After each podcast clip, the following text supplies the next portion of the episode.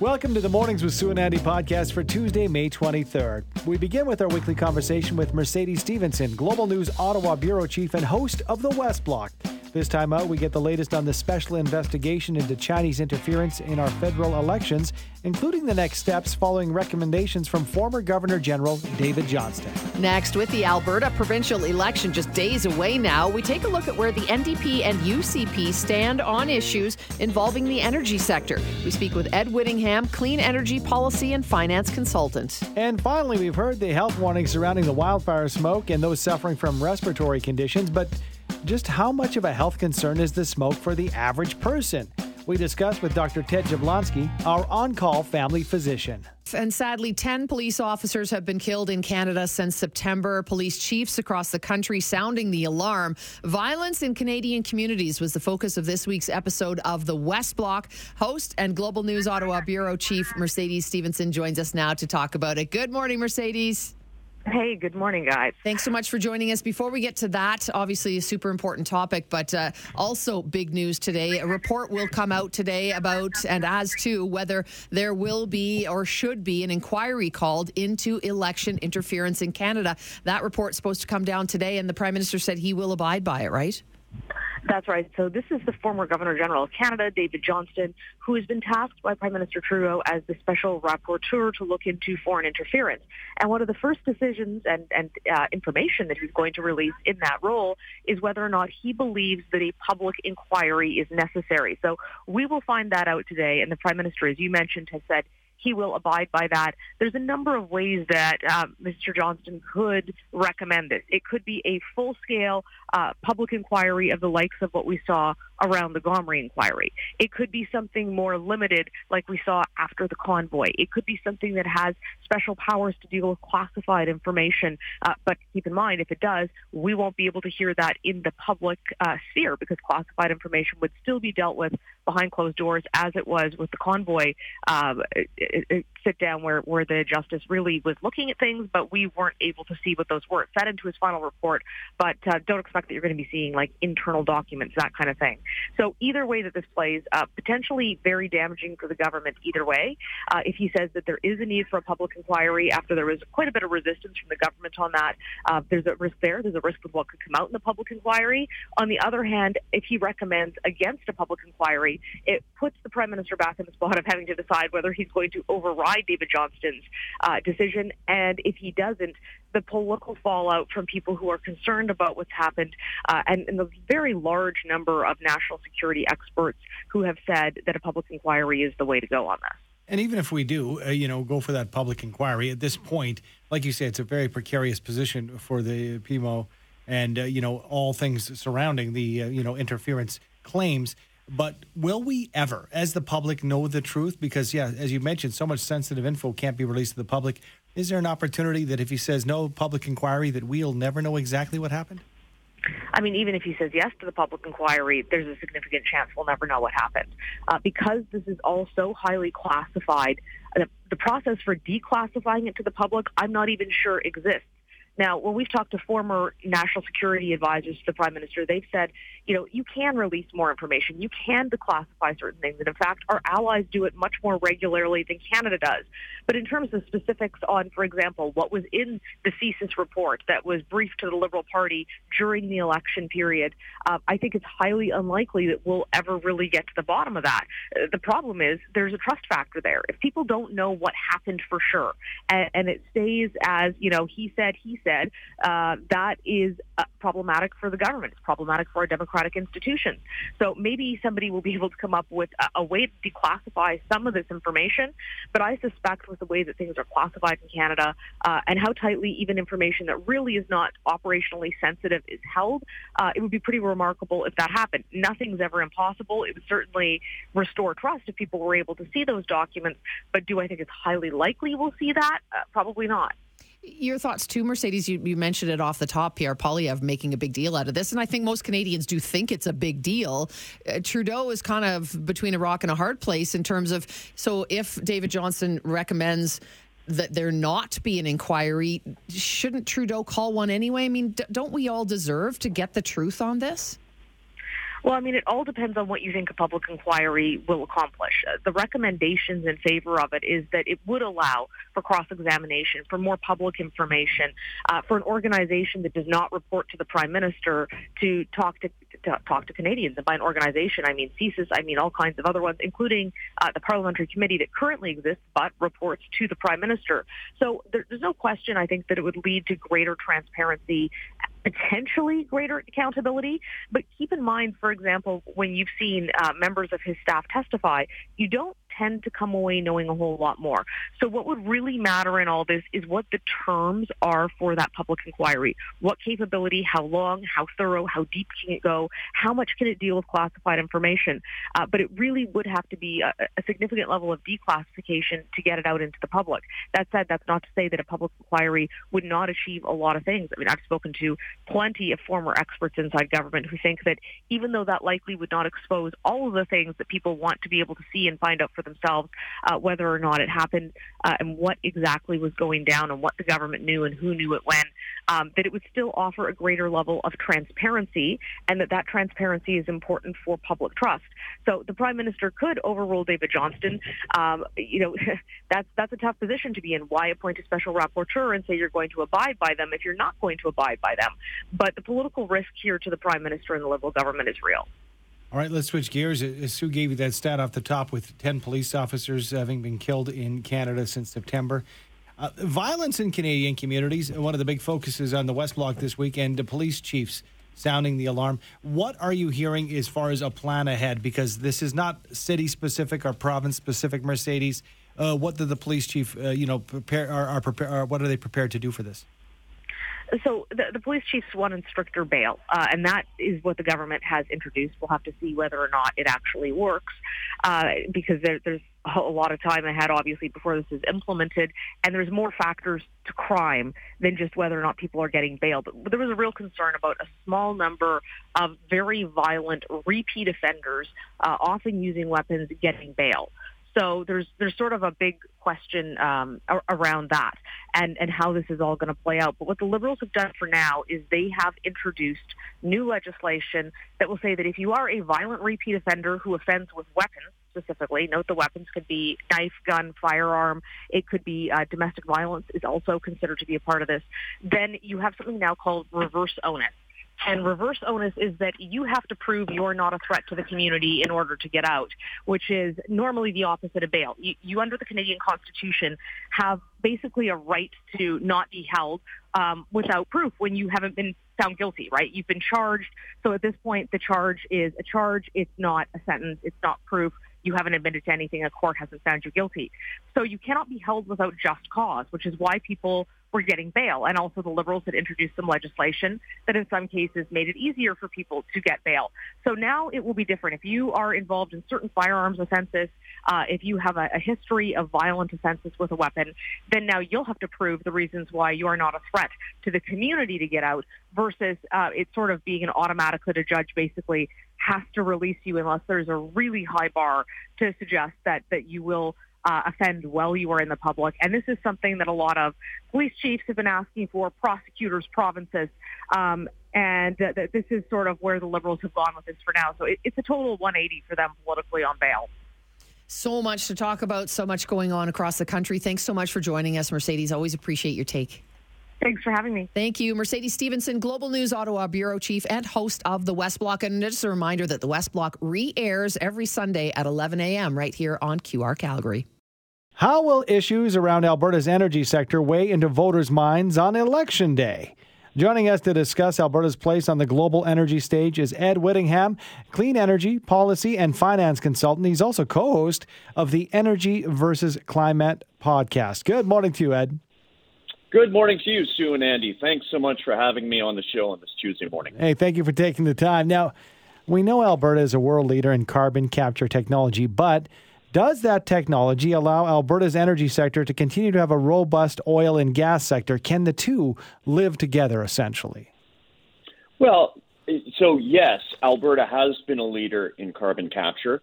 Uh, when you look at uh, what Shell did with its Quest project going back more than 10 years ago, it developed a project that is capturing about a megaton, a million tons worth of CO2 per year at its Scotford upgrader.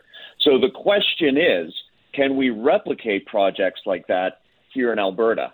Now, it's clear you mentioned energy. We can certainly do that in other sectors like cement.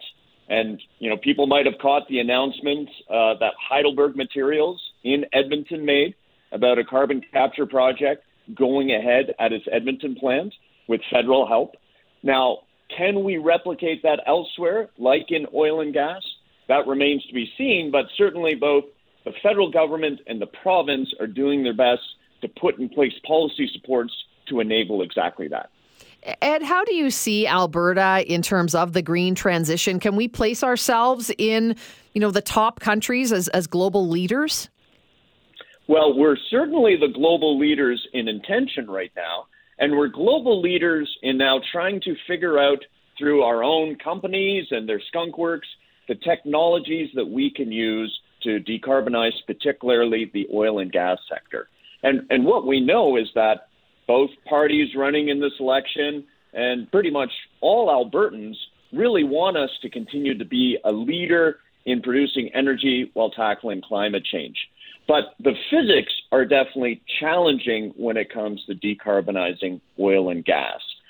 Um, the physics are easier when we talk about being a leader in non oil and gas sources of uh, energy, such as wind, solar, and geothermal. And Alberta is certainly a leader in those sources of, of power and, and by far is leading the country in terms of new wind power, new solar power coming onto our grid.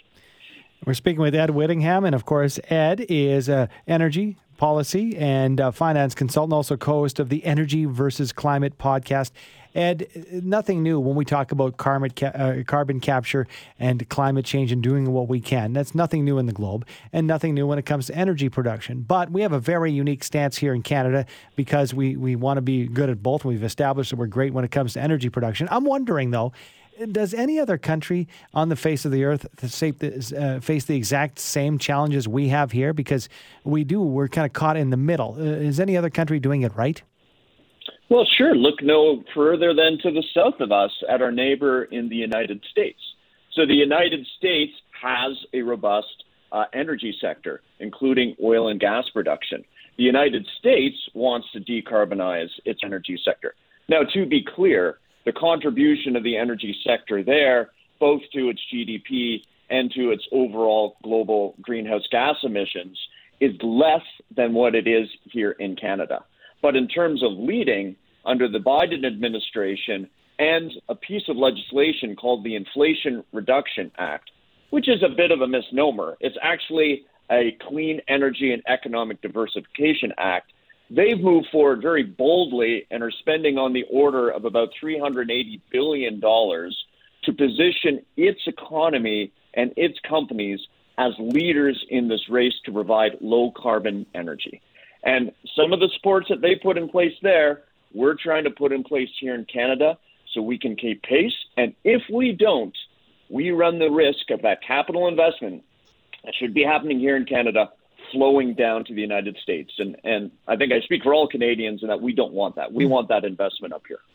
Ed, we're less than a week away, six days, in fact, from the provincial election. In your view, does the NDP or the UCP have a plan that will take realistic and doable steps towards a green transition? So I think they have quite different plans. I, I heard uh, um, former premier, now UCP leader running for re-election, Danielle Smith, speak at a conference of conservatives in Ottawa back in March what she said is that Alberta is a natural gas basin for heating, for stoves and electricity, that our future should be gas, and that's how we're going to lower Alberta's emissions. We're, we're going to export gas to the rest of the world, which frankly takes some mental gymnastics to, to wrap one's head around. And she, she name checked carbon capture. We've talked about that.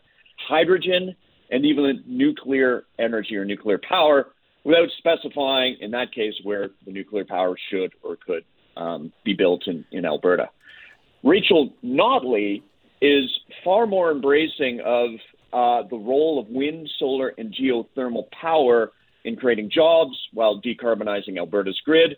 But both of them, to be clear, champion the oil and gas sector's ability to continue to be a leader while trying to tackle climate change. That's one where uh, they're they're both uh, completely in line those trying to educate themselves. And uh, interesting, uh, today, uh, Tuesday, we're kicking off the advance polls. And of course, all eyes six days from now, election day, the 29th. Want to get as much information as possible. But this is your area of expertise clean energy policy and finance uh, consultant. Um, do you think that the average Calgarian or Albertan really understands this? Because to me, it does seem very complex. Do, do, you think that the people you come into contact with, not in your world, know exactly what these choices are and, and where we're at uh, in 2023?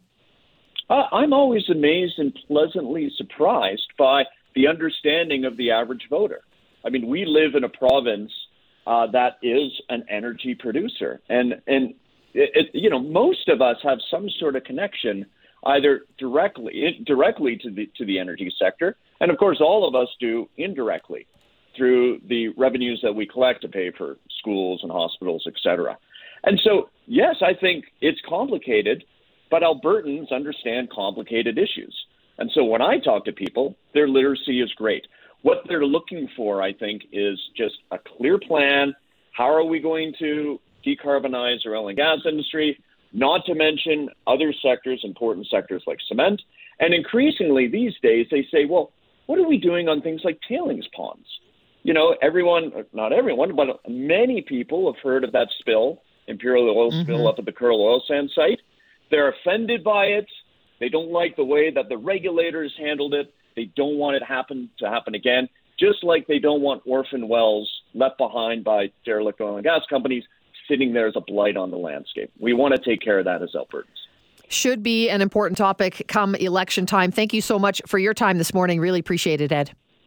Hey, uh, Sue and Andy, thanks for the time. This was fun. Thank you. Ed Whittingham is Clean Energy Project Policy and Finance Consultant and the co host of the Energy versus Climate podcast. It's been an early start to the wildfire season here in Alberta. In fact, as we all know, multiple times last week, measurements on the Air Quality Health Index for the city of Calgary peaked at 10 plus, the highest on the measurement scale. We all know that smoke can be dangerous for people suffering from respiratory issues, but what about for the rest of us? To talk about it, we're joined by Dr. Ted Jablonski, our on call family physician. Good morning, Dr. J. Good morning no denying it's been very smoky out there. How concerned should we be for our own health? Uh, concerned enough to, to, to take this seriously. Um, when the air quality is worse, we do really have to uh, be cognizant of that and act accordingly. It's not something you can just ignore and not worry about, even if you have healthy lungs and you're you're healthy generally. This is something we do need to take uh, uh, pay some attention to, um, which is really unfortunate, and it is coming extremely early this uh, this season. So we've got a long summer and fall ahead of us, uh, given all this. Dr. J, I know that some of us, maybe it's just going to the grocery store, maybe doing some yard work, mowing the lawn for a half hour. For those folks, is is it different parameters than those who you know like to run outside? It, it might play soccer. I mean, obviously, different parameters for different people. Or do the precautions apply to all of us? Yeah, they they apply to all of us. So you limit the the amount you're outdoors, and you limit how uh, vigorous your exercise is. So yes, going for a short walk, say uh, to the store or something is probably a whole lot better than kids running around and playing soccer for an hour. Uh, that's a very different. So you avoid that really uh, uh, vigorous activity. Uh, if you have to be outdoors, try to limit the amount of time. Stay indoors when you can. So, I mean, we do have to get places. We do have to do things. Uh, so, uh, you know, we can't avoid everything, but we can certainly avoid how much time we spend outdoors. And when we don't have to be indoors, we stay indoors on those really smoky days. So, Dr. J, is there anything we can actually do to minimize our health risk? I mean, I've seen a lot of people wearing masks, but I do believe, you know, when it was high time through COVID, we were told like the, those masks really wouldn't do anything for smoke particulate. Yeah, so uh, interest uh, N95 masks apparently can uh, really make a difference. So your typical cloth mask or um, like a handmade mask, a cloth mask, just a face covering is not good enough. These the particulate matter is very very small, so unusually small, and that's why it's so difficult because it will go very deep into the airway. So an N95 mask can uh, filter out a lot of that particular matter. and that's the issue. It's this particulate matter that's very tiny. We breathe it; it goes deep into our lungs. It doesn't get stuck uh, in in the nose uh, or doesn't get filtered out by our own body. It goes deep in, and that's really why this is actually so uh, so noxious or so uh, problematic for us is because uh, those particulate matter can really aggravate asthma, COPD, can really uh, apparently can be a cancer-causing uh, thing akin to smoking cigarettes. It really is very similar to that. At what point, uh, Dr. J, I think we've all learned too much uh, than we've ever wanted to know about the air quality health index that's out there. It goes from zero to 10 plus. Is there a, some kind of a, a middle point where you think it's safe? Is it four and under, for example, or does it matter if it's even at a two and you're spending an elongated time outside? Yeah, I guess it, it all hinges on that activity again. If it's uh, four or lower, if it's considered that low risk, I think you can do uh, be outdoors a bit, uh, moderate, um, you know, exercise or, or light if it's higher, if it's in that moderate moderate zone, four and above, I think you really have to be careful with being outside at all, and definitely limit how aggressive you are, how vigorous. But even at you know low three, two, uh, I don't know that I would uh, be doing something really, really vigorous for hours on end. I think we still have to be quite careful with that. Uh, if it's really in those upper ranges at eight, nine, ten, et cetera, you're indoors closing the windows, making sure if you're driving in the car, your windows are closed. You're putting recirculation on your uh, on your furnace or air conditioner. You're being very, very careful because now you're really trying to uh, isolate yourself from that smoke. What about kids and pets, Dr. J? Smaller lungs, are they taking in more? Is it worse for them? Yes, so apparently the, the worst is newborns. Um, more than uh, more than children. So newborns are the most at risk. Uh, pregnant people, elderly, people with chronic respiratory conditions, but kids um, are at risk and they like to be outside and playing, obviously. And pets, you've got to take them for a walk, so they're going to get exposed one way or the other. Uh, and they apparently do get affected to some degree, uh, just like humans. They have lungs just like us. All right, and you know that's that weird time of the year. Sue and I were talking about this this morning off mic, in the sense that if you're lucky enough to have AC, which which I do not, I think Sue's in the market for AC at this point. Mm-hmm. It's too hot to open the wind. It's too hot. To, uh, you don't want to turn the AC on quite yet, right? It's not that hot, but you don't want to open the windows to let the smoke in. Should we be worried about our own health with this smoke indoors if we have windows cracked? Uh, well, if if you're letting the smoke in into your house, then yes, you're still getting exposed, albeit at a lesser rate than being outside, like fully exposed. So I guess um, there's ways of, of uh, having your furnace, even without air conditioning, your furnace recirculating air, and you make sure that there's nothing, you're not bringing in external air. You're keeping it just in a truly uh, recirculation mode. Uh, uh, apparently, the best air filters are, are, really ideal. So you look at your air filter. Do you have one that's good? Um, so you don't need air conditioning. You can use your own, you know, furnace system and, and recirculation air to keep air going. But that's a better option than opening windows even a little bit.